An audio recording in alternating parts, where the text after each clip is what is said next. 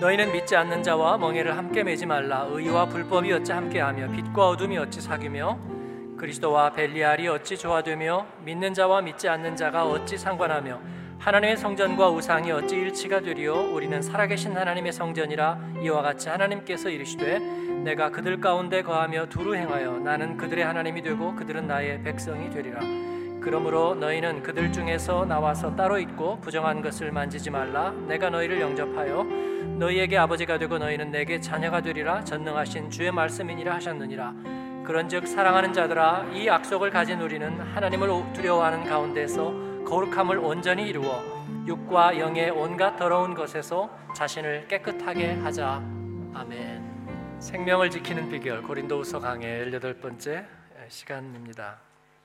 오늘 말씀에 보면 믿지 않는 자와 멍해를 함께 매지 말라 상관도 하지 말아라 그 말씀이 나옵니다. 또 우상 숭배 하지 말아라 거룩하라 온전하라 자신을 깨끗하게 하라 이런 말씀들이 나옵니다.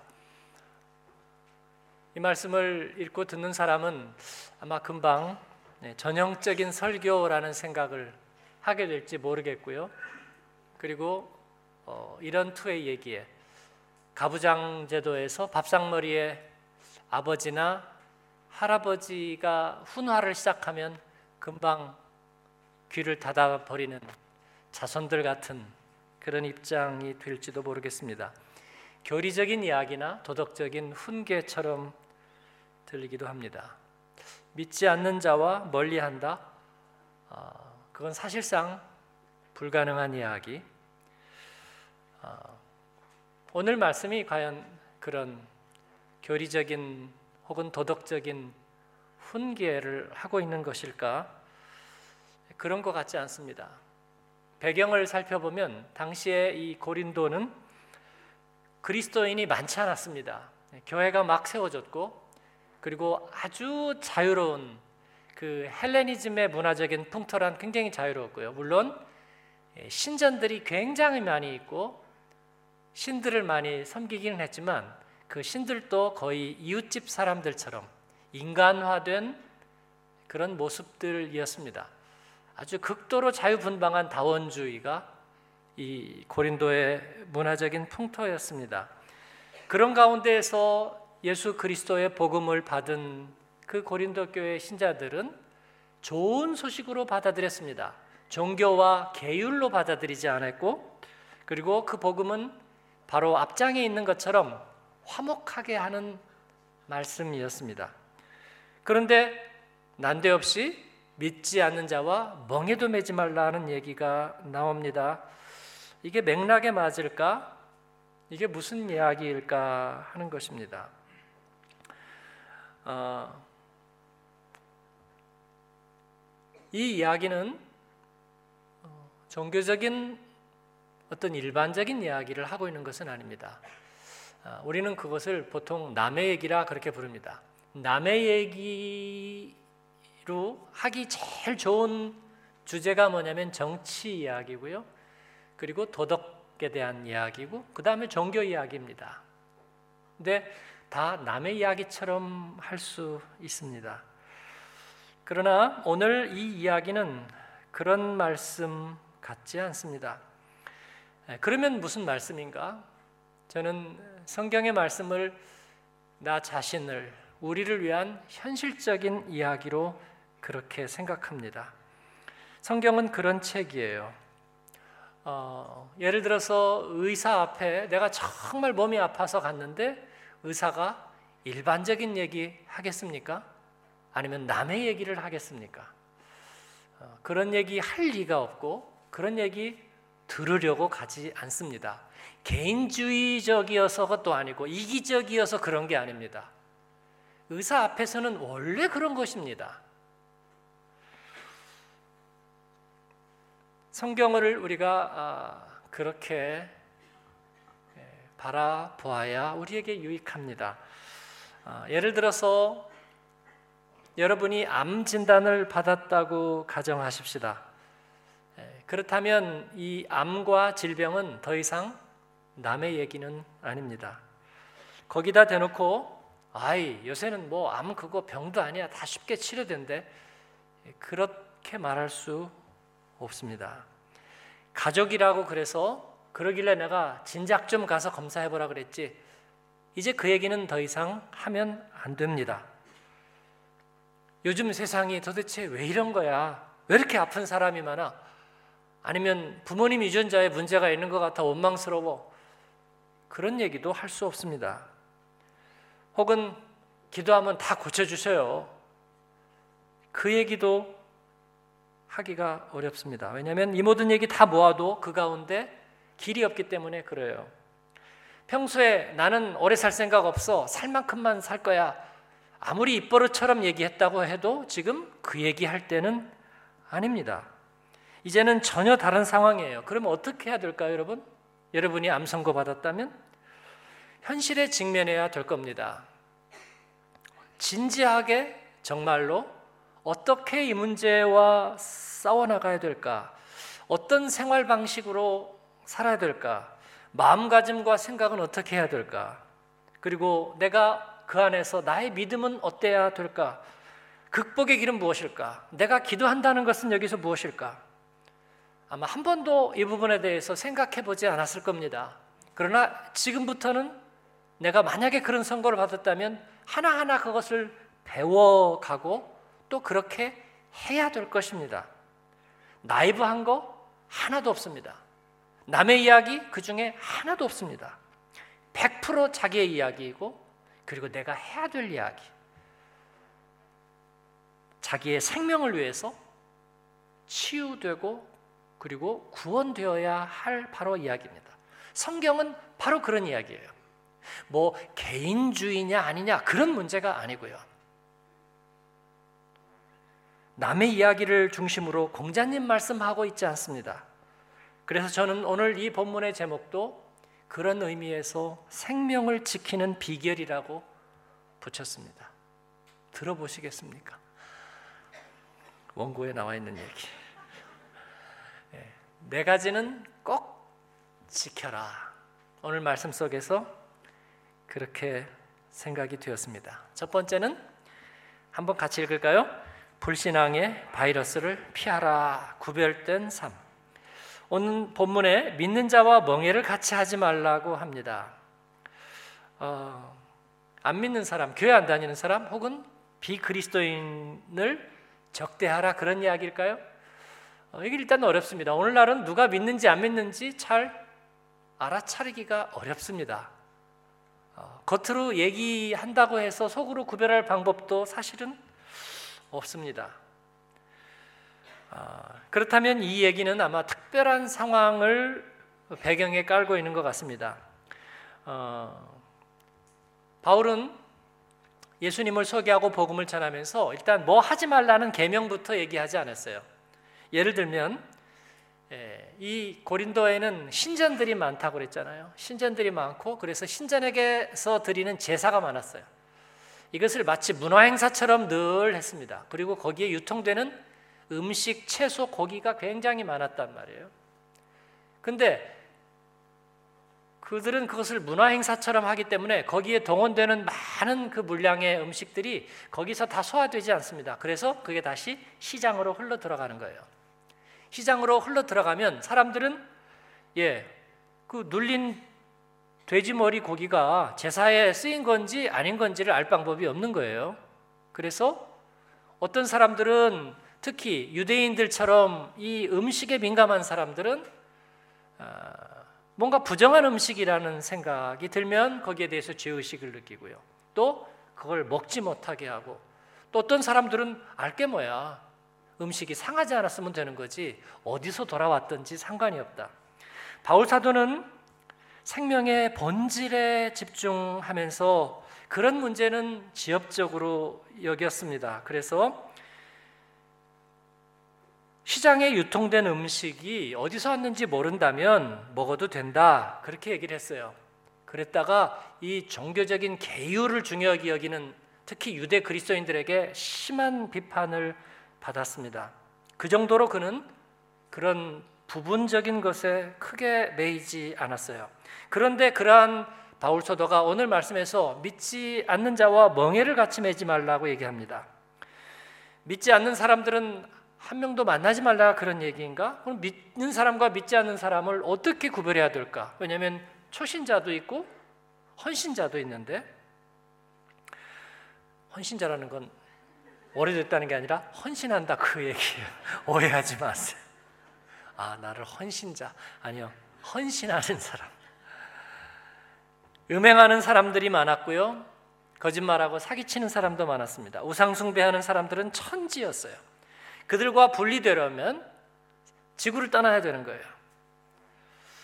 어, 그러면 왜 여기서 그런 얘기를 할까? 이것은 생명을 지키기 위한 내적인 원리를 말하는 것입니다.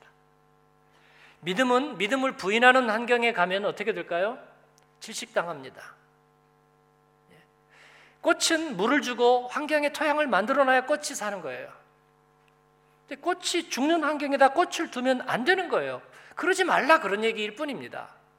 우리 안에 예수의 생명이, 우리 안에 바로 그 복음에 대한 생명이 그리고 우리가 하나님의 진리의 말씀 안에 살아가는 영적 생명이 우리 안에 있어요. 그런데 그 생명을 질식시키는 환경을 만나면 무슨 일이 생길까요? 내 믿음이 그냥 죽어버리는 거예요. 나는 다시 절망 속에 빠지고 믿음 없는 사람처럼 어두운 빛으로 가인처럼 정말 괴로움과 고통 속에서 버림받듯이 사는 거예요. 그러지 말라는 거예요. 그러지 말려면 이 불신앙의 환경을 버리라는 거예요. 불신앙의 환경 속에 내 마음이 있지 않도록 그런 사고 방식과 차단하라는 거예요, 여러분. 그런 은혜가 있기를 바랍니다.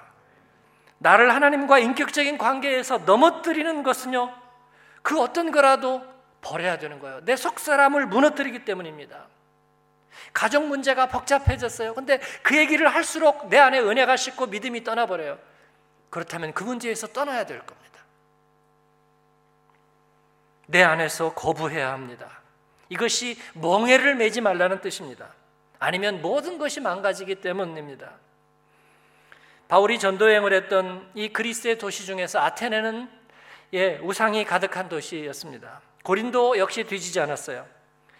파우사니아스라는 사람이 당시에 고린도에 대해서 묘사한 글, 그보다 어, 조금 뒤의 얘기이긴 하지만 아폴로와 아프로디테의 거대한 신전이 있었고요. 약 20개의 신들이 그 외에도 도시의 도처에 동상이 세워져 있고 또 사람들이 숭배했습니다. 6개의 헬라 신전 그리고 5개의 신들을 위한 전용 구역이 있었다고 합니다. 그리고 그 신전들 사이에는 음식점들이 예, 성황을 이루고 있었고요. 그리고 사람들은 그 제사의 이름으로 신들의 이름으로 연회를 베풀고 향을 즐기기를 좋아했습니다. 예배 의식과 그들의 향은 그렇게 구별되지 않았고 그리고 그곳에는 성창 즉 성스러운 이름으로 이 성적 매매가 이루어지는 그런 성적 방종이 공개적으로 이루어졌습니다. 이런 삶의 방식들은 그리스도인에게는 바이러스 같은 거였어요. 영적 생명을 지키려면 그런 것들로부터는 피해야 되었습니다. 이것은 현실을 부정하거나 현실을 도피하는 것과는 다른 것입니다. 오히려 알레르기 환자가 알레르기 원을 멀리 해야 되는 것과 똑같은 것입니다. 우리 안에 영적 생명이 진짜 있다면 그 영적 생명은 지켜야 되는 것입니다.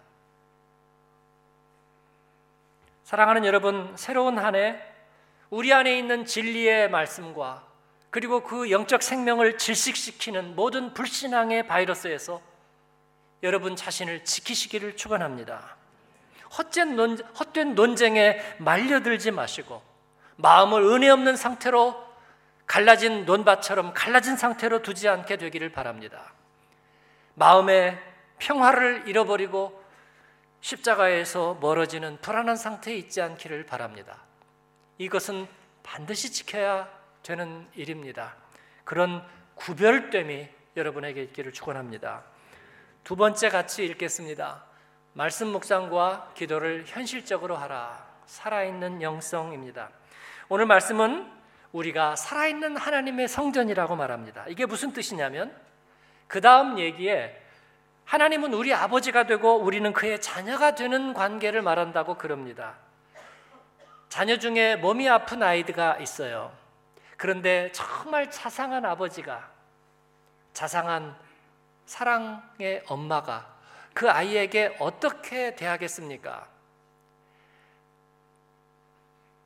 유명한 책을 읽어줄까요? 몸이 불편하고 지금 잠을 못 자거나 밥을 잘 못 먹거나 아픈 것을 호소해요. 야, 이럴 때는 릴케의 시를 읽어주면 너에게 도움이 될 거야. 어, 그러지 않을 겁니다. 그 부모가 아무리 원래 사후정 타입이라고 해도 그렇게 하지는 않을 거예요. 예? 데리고 가고 뭐 씻겨주거나 아니면 약을 찾아주거나 병원에 데리고 가거나 아니면 같이 먹을 것을 해주거나 아니면 위로해주거나 아파하거나 그렇게 할 겁니다. 이 모든 것이 뭐예요? 실제적이고 그리고 살아있는 것입니다. 구체적이고 그리고 분명하게 거기에 필요하고 도움이 되는 것입니다. 우리가 영적인 생명이 진정으로 우리 안에 살아 있으려면 하나님 앞에 우리가 그 말씀의 묵상이 있고 그리고 하나님과의 기도의 교제가 있는데 이것은 바로 그렇게 아픈 자녀와 부모가 관계하듯이 실질적인 것이 되어야 한다고 하는 것입니다. 왜냐하면 우리는 말씀과 기도를 통해서 영적인 신진대사가 이루어지기 때문입니다. 그를 통해서 영의 양식을 공급받기 때문입니다. 여러분 부패한 음식을 먹으면 안 됩니다. 생명은 신선한 영양분을 필요로 하는 거죠. 우리의 호흡은 죽은 공기가 아니라 신선한 공기가 필요합니다. 제 목양실이 예, 좀 이렇게 겨울이니까 가끔씩 답답해요. 성도들이 가끔씩 돌아보면 어, 목사님 공기 안 좋아요. 네. 저는 잘 모르죠. 춥고 그냥 그러고 있으니까 있다 보면 잘 모르는데 공기가 죽어 있는 거죠. 그러면 당연히 건강에 안 좋겠죠. 신선한 공기가 들어와야 되는 거예요. 그 말은 말씀이 사실은 살아있는 말씀이 내게 공급되어야 하고 하나님과의 영적 교제도 살아있어야 되는 거예요. 그래서 말씀 묵상과 적용이 살아있고 내게 정말로 일어나고 필요한 현실적인 내용으로 채워질 수 있기를 바랍니다. 이건 어려운 게 아니라 해야 될 일입니다. 당뇨 환자는 식사 후에 뭐를 해야 되나요? 저는 예, 당뇨는 없기 때문에 산책이라고 생각했더니 환자가 더 잘하더라고요. 약을 먹습니다 그러더라고요. 아, 약이구나. 약 먹고 뭐예요? 그리고 운동해야죠. 식사 후에 산책을 얼마나 해야 돼요? 적어도 30분. 예. 그건 어려운 일이 아니라 반드시 해야 되는 일입니다. 여러분, 여러분 말씀을 먹고 묵상하는 일이 바로 그와 같은 일이 되기를 바랍니다. 큰 수술을 한 사람은 예, 의사가 심호흡을 자꾸 호흡을 깊이 하라고 얘기합니다. 안 그러면 폐렴이 온다고 그래요. 그래서 지금 일어나기도 힘든데 자꾸 호흡을 따라 하라고 이 그 자원봉사자들을 보내서 그렇게 합니다. 또 걷는 연습을 하라고 그래요. 아, 상처에서 피가 좀 나도 상관없다고. 운동을 자꾸 해야지 회복이 되는 거라 그렇게 말합니다. 이것이 다 실질적인 거예요. 여러분 그냥 몽환적으로 별로 상관없는 유튜브에서 여러저러 설교 듣는 거 그렇게 유익하지 않습니다. 저는 퍼온 글잘 읽지 않고 누가 보내줘도 잘 보지 않습니다. 왜냐하면 다 옳은 얘기죠. 다 유명한 얘기들이고 그러나 공감도 되지만 지금 나에게 필요한 것과는 관계가 없습니다. 그런 것은 다 죽은 글들이에요. 살아있는 말씀은 그러나 나를 실제적으로 나가게 하고 그리고 내 안에 생명을 공급하고 하나님과의 살아있는 관계 속에 있게 만듭니다. 하나님과의 살아있는 인격적인 대화가 우리에게 기도가 되어야 됩니다. 안 그러면 죽은 신하고 얘기하고 있는 거예요. 하나님이 살아있는지 어떻게 하면 살아있는 대화를 하는지 잘 모른다면 여러분 가족에게 하듯이 하세요. 가족에게 하듯이. 살아있는 사람을 대하듯이 그냥 그렇게 하세요. 저는 이를 그렇게 이해를 합니다. 어, 지난 2주 동안 우리가 우리가 자체적으로 제작한 묵상집을 가지고 묵상을 하면서 또 인증도 해야 되니까 어, 열심히 쓰고 어, 그렇게 했어요. 네, 은혜가 많이 되었고요. 특히 적용과 결단을 하면서 많이 은혜가 되고 또 회개가 되고 감격이 되었습니다. 전부 실질적인 이야기들로 쓰다 보니까 제 삶 속에서 제가 가야 될 길이 많고 해야 될 일이 많고 그리고 하나님 앞에서 돌아서야 될 일들이 너무나 많았습니다. 2주 동안 모아보니까 이게 엄청나게 많은 거예요. 그러나 그 모든 것이 저의 현실이고 저의 일이고 저의 내면이고 또 저의 거울이고 그리고 하나님의 말씀이었습니다. 피할 것은 아무것도 없어요. 정면 돌파입니다.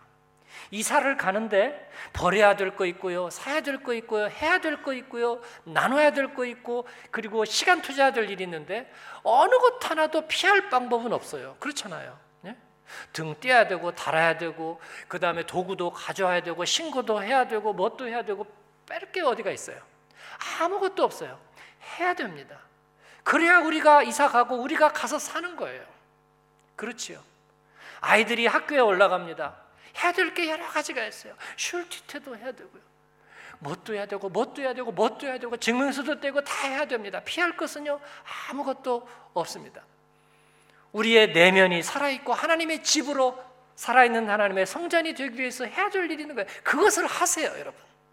그래야 우리가 그리스도인으로 살고 축복의 통로가 되고 그리고 하나님 앞에 영광의 도구가 되는 줄로 믿습니다. 하나님 앞에서 비껴가지 마십시오. 옆에 분에게 얘기해 주세요. 비껴가지 마세요. 네. 졸다가 이게 무슨 말인가 하는 분들은 그런 얘기가 있었어요. 올해 축복의 주역으로 살 것입니다. 살아있는 영성 속에서 살고 싶습니다. 우리의 믿음에 대해서 이런저런 추상적인 비판하는 얘기, 그런 얘기에 귀 기울이지 마세요.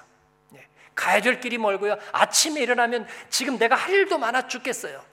이도 닦아야 되고 세수도 해야 되고 옷도 입어야 되고요. 갈 준비도 해야 되고 물건도 챙겨야 됩니다. 근데 거기에 무슨 다른 얘기할 틈이 없다고요. 네. 세 번째 같이 읽습니다. 늘 레디 포지션을 유지하라. 거룩함.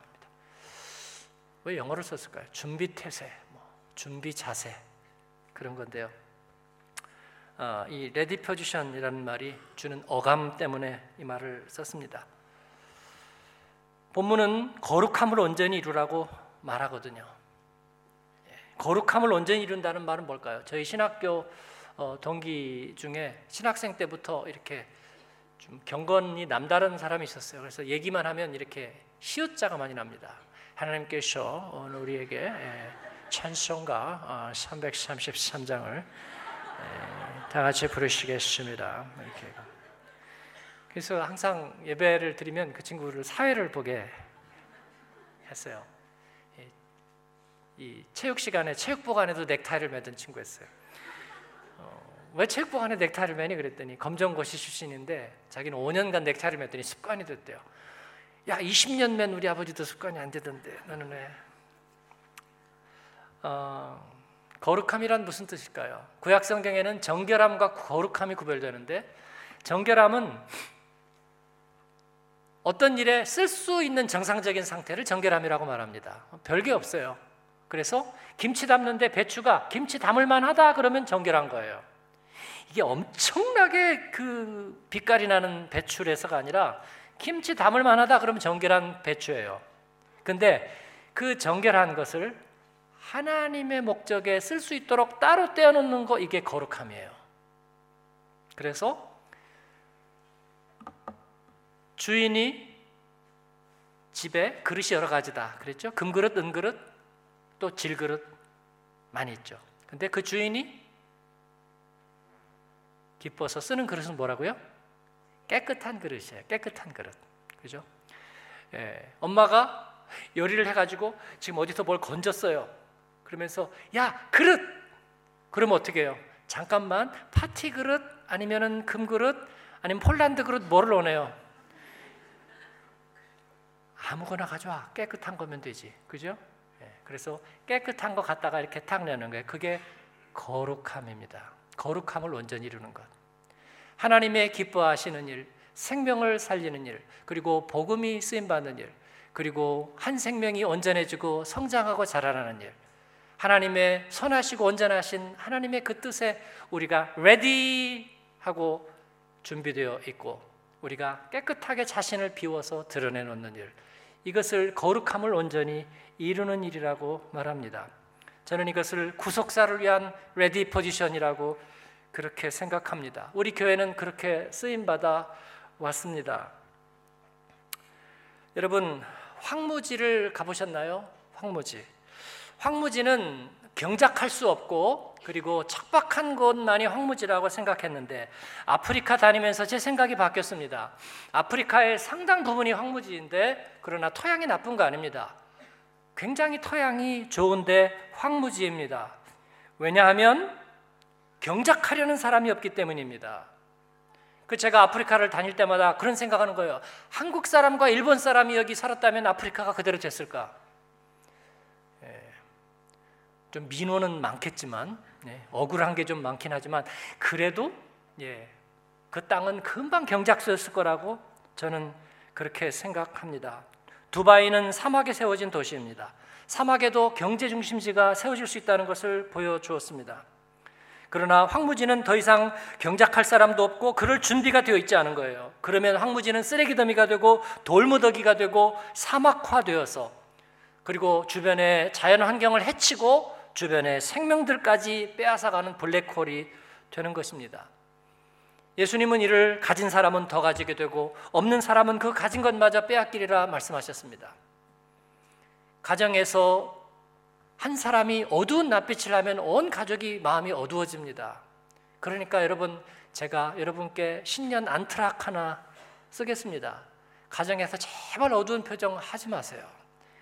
옆에 분에게 얘기합니다. 그것만은 제발 얘기해 주세요. 네? 어, 남편들 세상에서 무슨 어려움이 있지만 무슨 어려움이 그렇게 있길래 네? 그 인상 쓰지 마세요. 그리고 아내들 어두운 표정 짓지 마세요. 한숨 쓰지 마세요.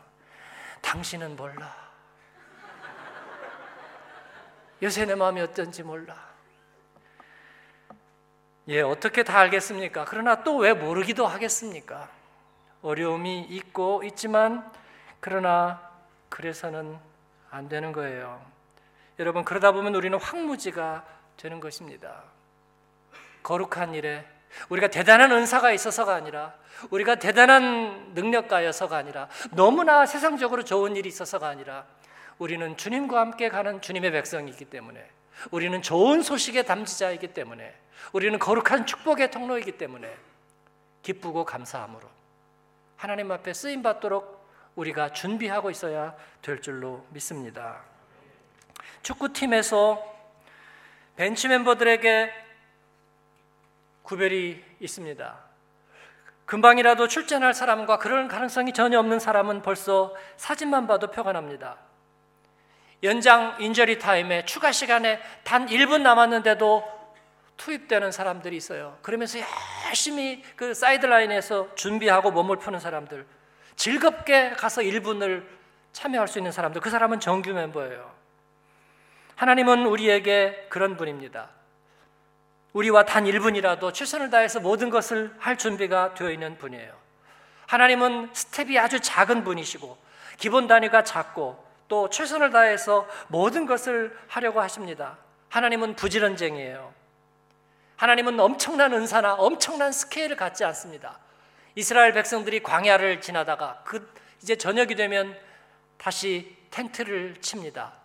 그놈의 텐트 또 치는 거예요. 어제도 쳤고 오늘도 치고 어제도 광야 오늘도 광야입니다. 그런데 하나님은 어, 나도 이제 지겨워 지겨워 아주 그냥 광야고 텐트라면 내가 아주 지겹다. 니들이 제발 알아서 살든지 말든지 자든지 말든지 마음대로 해. 라고 하지 않고 하나님은 내가 너희들보다 몇 발 앞서서 텐트 칠 자리를 알아보겠다. 성경은 그렇게 얘기하고 있습니다. 저에게 하나님은 그런 분이셨습니다. 광야에서 하루 해가 기울어갈 때 장막 칠 곳을 미리 찾으시는 부지런한 하나님. 그분은 우리에게도 위대한 비저널이나 엄청난 스케일의 인물이나 엄청난 능력이나 전망을 가진 그런 기업가를 찾는 것이 아니고 아주 작은 일을 그러나 위대하게 감당할 진실한 파트너를 찾고 계십니다. 그런 사람은 거룩한 사람입니다.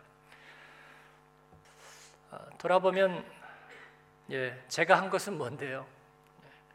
신방 피해 본 적 없고 또 새 가족들 신방 안 하려고 마음 먹은 적 한 번도 없었습니다. 어려운 상황에 있는 교우들 아이들 모두 신방하려고 했습니다. 물론 미처 어, 몰라서 놓친 경우도 많이 있었고 그리고 무엇보다 물리적인 시간이 잘 나지 않습니다. 저는 SNS 하면서 시간 보내지 않습니다. 집에 풀 키고 꽃 가꾸면서 보내지 않습니다. 물론 교우들이 글 쓰면 짧게 관심표 하긴 하지만 돌아보니 한순간도 하루 종일 쓸데없이 지나가는 순간 기억나지 않습니다. 올해도 새성전에서 할 일이 참 많고요. 또 하나님 앞에 한 번 더 주일에 예배 드려야 되겠다 그렇게 결단했습니다. 몇 번 더 양육하리라고 그렇게 결단도 올려드렸습니다. 어제 청년부 교사들 새벽기도 끝나고 만나서 청년부의 가장 시급한 현안이 뭐냐 그랬더니 PPT에 크게 써놨어요. 리더 양성. 결단하지 않을 수 없죠. 양육해야 되겠고 또 그렇게 살 겁니다.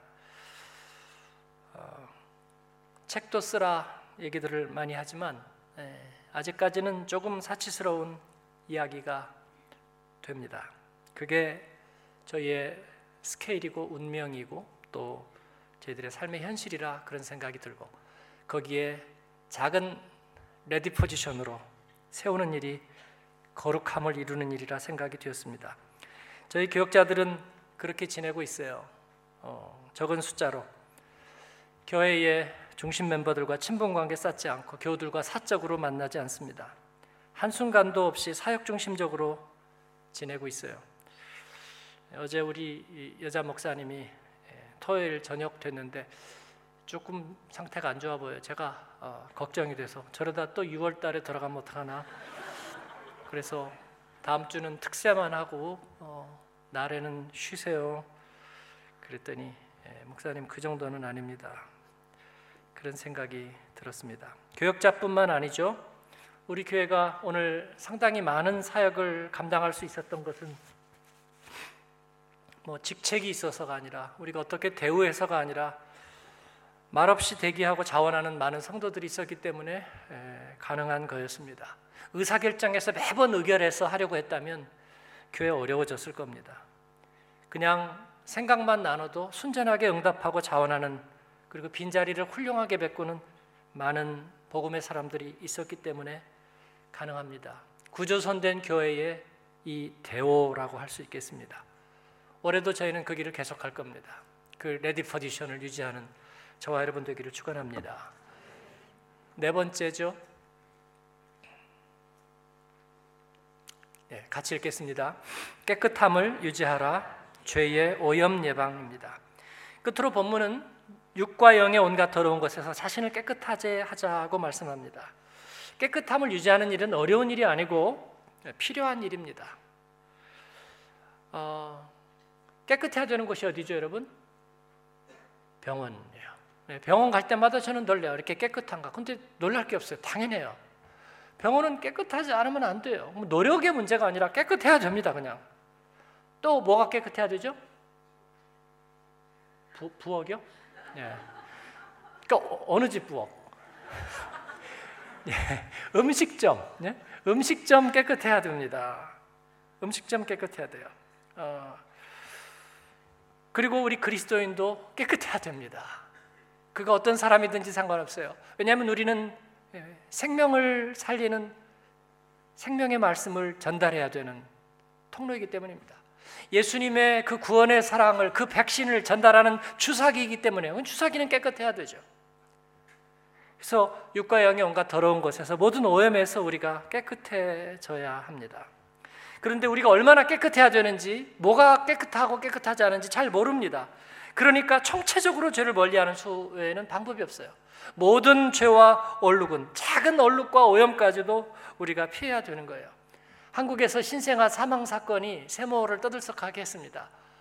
중환자실에 무슨 오염이 있었다 그런 의혹이 제기됐어요. 중환자실의 오염은 치명적이죠. 노력해야 되는 것이 아니라 반드시 반드시 그렇게 해야 됩니다. 화재 사건 때도 제가 매번마다 안타까워 의정부 화재 사건 때도 여러분 소방차가 못 들어가게 길들을 다 막고 있었어요. 한국 뉴스에 보니까 그 도로들마다 예, 자유주차구역이라는 게 있는데 소방차가 못 들어갈 정도로 다 막고 서 있는 거예요. 소방차가 어떻게 들어가냐고요. 이제 법을 바꾼다고 얘기는 합니다. 그래서 막고 있으면 그냥 밀고 가도 된다. 뭐 그런 얘기가 있는데 소방도로에 차 정차시켜서는 안 되죠. 예, 저희 교회도 이 앞에 로터리가 있고요. 그다음에 유치원 들어가는 그 길이 소방도로예요. 그 앞에는 차 세우면 안 돼. 정차시키면 안 되고요. 예, 물건을 내릴 게 있어도 거기다 세우면 안 돼요. 그리고 이 앞에 아파트 앞에 이쪽 러타리 쪽에도 이 빨간 말뚝이 세워져 있잖아요. 네, 거기 다 소방도로 표시예요.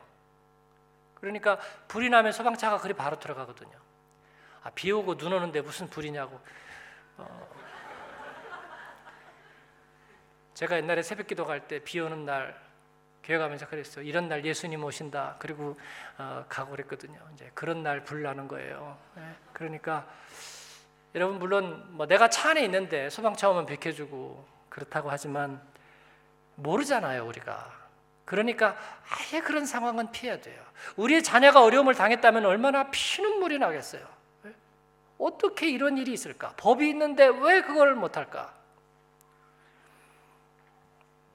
여러분 영과 육의 온갖 더러운 것에서 깨끗해야 합니다. 그래야 살고 그래야 건강합니다. 그래야 우리의 가정과 자녀와 그리고 하나님이 우리에게 주신 기업이 삽니다. 독일에 오신 성도들 중에서 가끔 한국에서 어떤 브로커를 소개받아서 비자 문제나 취업 문제나 아니면 어떤 사업 문제나 그 중에서 정직하지 못한 사람을 만나서 아주 오랫동안 고생하는 경우들을 많이 봅니다. 안타깝습니다. 그래서 잘 모른다면 정말 안전한 그 루트를 택해야 됩니다. 그리고 비용이 들어도 불가능해 보여도 그리고 거부의 답이 오더라도 예, 우리가 그런 길을 가야 합니다. 우리는 그런 복음의 길을 가기를 원하고 모든 죄에서 우리가 온전하게 구별되는 은혜가 있기를 바랍니다. 말씀을 맺습니다. 영적인 온전함을 이루라. 여러분 기준을 낮추면 위험해집니다. 병원에 가서 검사를 할 때마다 기준치를 제시받습니다. 이 기준치에 넘어가면 이제 조금씩 조금씩 질병의 가능성이 높아지기 시작하는 거죠. 우리의 내적인 건강도 하나도 다를 게 없습니다. 그런데 너무나 느린 속도로 조금씩 조금씩 가라앉다 보면 우리가 모르는 거예요. 은혜가 다 사라져 버렸는데도 자기는 모르고 있어요. 그리고 그냥 놓아두면 몸은 거기에 적응을 해버립니다. 익숙해져 버리기 때문에 어느새 내 안에 생명이 다 말라가고 있는데도 우리가 알지 못하는 일들을 봅니다. 사랑하는 여러분, 그래서 우리는 온전해야 합니다. 건강해야 하고, 그리고 영적으로 하나님의 말씀 안에 깨어 있어야 하고, 기도 가운데 깨어 있어야 되는 줄로 믿습니다. 이를 위해서 하나님은 우리에게 아버지의 영을 주셨습니다. 그러므로 주님을 부르면서 우리는 주님 앞에 나아가야 하고, 생명을 지키기 위해서 나아가야 합니다. 저와 함께 벌써 15년 이상 신앙생활을 하시는 분들 죄송합니다. 늘 같은 목사님 얘기를 들어서 이제는 이제 시작만 해도 잠이 옵니다. 어, 그 점은 제가 죄송한데 그러나 꼭 그런 것은 아니에요. 꼭 그런 것은 아닙니다. 예. 날마다 밥을 먹지만 여전히 식욕이 좋잖아요.